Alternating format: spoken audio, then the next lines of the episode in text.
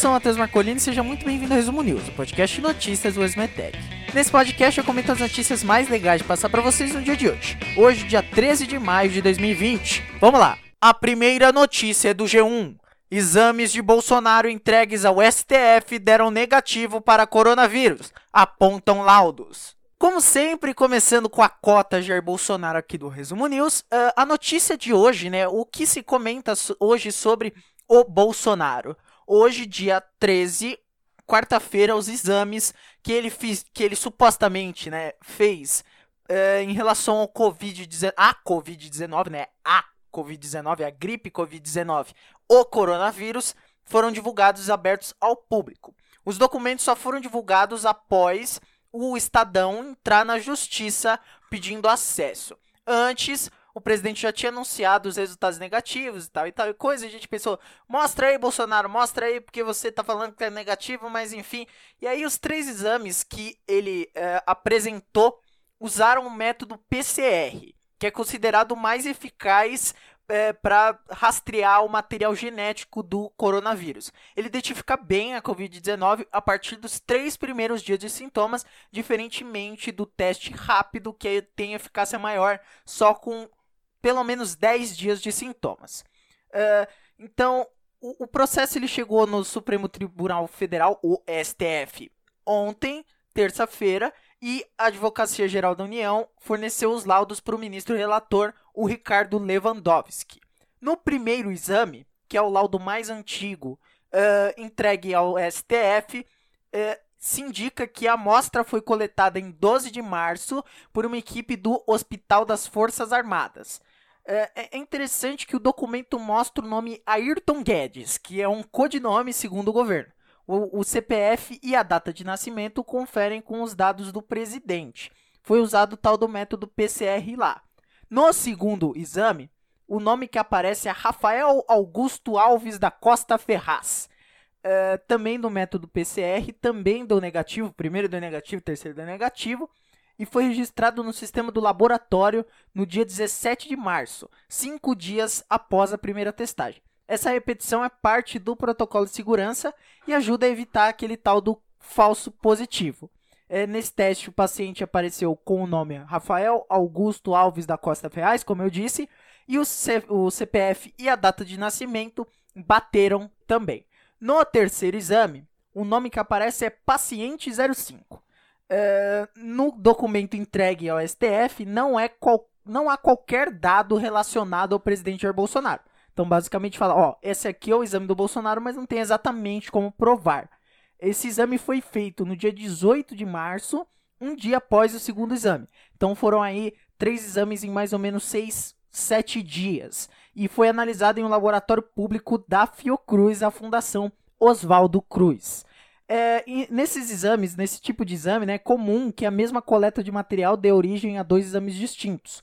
Isso pode ter acontecido no segundo e no terceiro exame, que foram analisados com apenas um dia de diferença.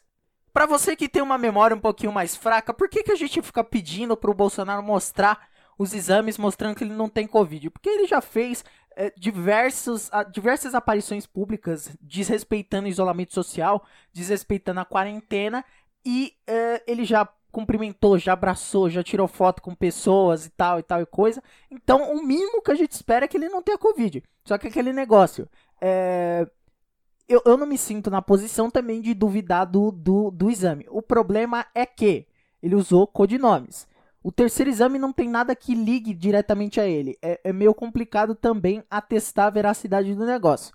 Então vai ficar. De, vai seguir com essa incógnita aí em relação ao Bolsonaro. A próxima notícia também é do G1. Coronavírus já circulava no Ceará em janeiro sem ser detectado, confirma a Secretaria da Saúde. A notícia do Globo do Ceará, por Tatiane Nascimento, é quem assina a matéria, diz que o novo coronavírus começou a circular no Ceará pelo menos 56 dias antes da data em que houve a confirmação do primeiro caso de Covid-19 aqui no Brasil pelo Ministério da Saúde. É isso que informou foi a Secretaria Estadual da Saúde. Em janeiro, o vírus já estava circulando lá no Ceará sem ser detectado por ninguém, nem pelas autoridades de saúde, enfim, e somente no dia 15 de março o estado constatou oficialmente as primeiras ocorrências da doença. O número de casos confirmados da doença no Ceará já passa de 18 mil. É um dos estados, tá, figura entre os cinco estados com mais casos de Covid aqui no Brasil. É, se levada em conta a data de início dos sintomas, é, os dados do IntegraSUS apontam que o Ceará teve caso de Covid-19 no dia 1 de janeiro, mas considerados resultados dos exames, a data de registro de ocorrências de doença é no dia 20 de janeiro. Para chegar uh, nessa estimativa, a Secretaria da Saúde do Estado, a SESA, CESA, né, CESA, enfim, é, se baseou em pelo menos dois indicadores, conforme explica a informante lá. Um é o relato feito pelos próprios pacientes e registrados no prontuário de notificação dos possíveis casos, e outros são testes cuja notificação junto a CESA, CESA, ah, sei lá, não sei como é que fala, foi feita pela rede privada de forma atrasada. E é interessante porque é, esse, esse estudo, né, essa pesquisa, ela chega para bater com uma informação de que talvez o primeiro caso da nova Covid-19, do novo coronavírus, é, da nova Covid-19 não, né, da novo Covid que foi descoberto em 2019. É, dizem que é, estudos comprovaram que talvez não tenha sido na China o primeiro caso, e sim na França. Então, é, ainda não dá para saber qual, quem foi o paciente zero, por exemplo, mas é, já se tem uma, uma, uma, um pensamento de que talvez não tenha começado na China em janeiro, tenha sido coisa de antes. E agora duas rapidinhas para fechar o episódio de hoje, que foi meu paradinho, né? Hoje não foi um dia assim cheio de notícias. O primeiro é que o TCU, o Tribunal de Contas da União, ele determinou que militares devolvam o auxílio emergencial. Sim, tem militares que, uh, uh, não sei se você sabe, mas o auxílio emergencial é para informais, é para autônomos, para desempregados, para MEIs, enfim, não militares. Militares não têm direito ao auxílio.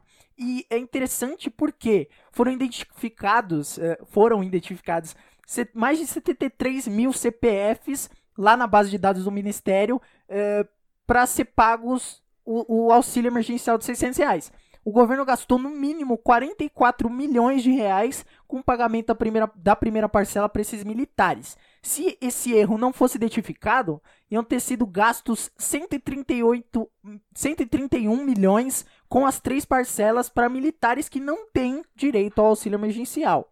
E a outra notícia é que a Telma, a campeã do Big Brother Brasil 20, ela participou de uma campanha a favor do isolamento social. Então, ela que uh, é médica, né? Abre aspas para ela no comercial da, da na campanha da uh, Secretaria do, do Estado de São Paulo, não, da, da cidade de São Paulo, bom salientar, da cidade de São Paulo, da Prefeitura de São Paulo. Abre aspas. Eu sou a Telma. Passei os últimos três meses dentro de uma casa. E agora eu voltei para minha casa aqui em Pirituba, perto de onde eu cresci e realizei o sonho de ser médica. E como médica, eu lhe faço um apelo: fique em casa. E parafraseando a Thelma, fique em casa. Bom, então é isso. Muito obrigado a você que acompanhou o episódio até aqui. Se você gostou, manda para seus amigos. O, boca a boca é fundamental para a gente. Assina o feed desse podcast para você não perder episódios novos. Também segue a gente nas redes sociais e também é, assina o feed do nosso outro podcast da família Resumetech Podcasts, o República dos Bananas, que teve episódio sobre racismo. Sensacional. Você tem que escutar. É isso. Eu vou ficando por aqui. Amanhã você me escuta um pouquinho mais. Tchau!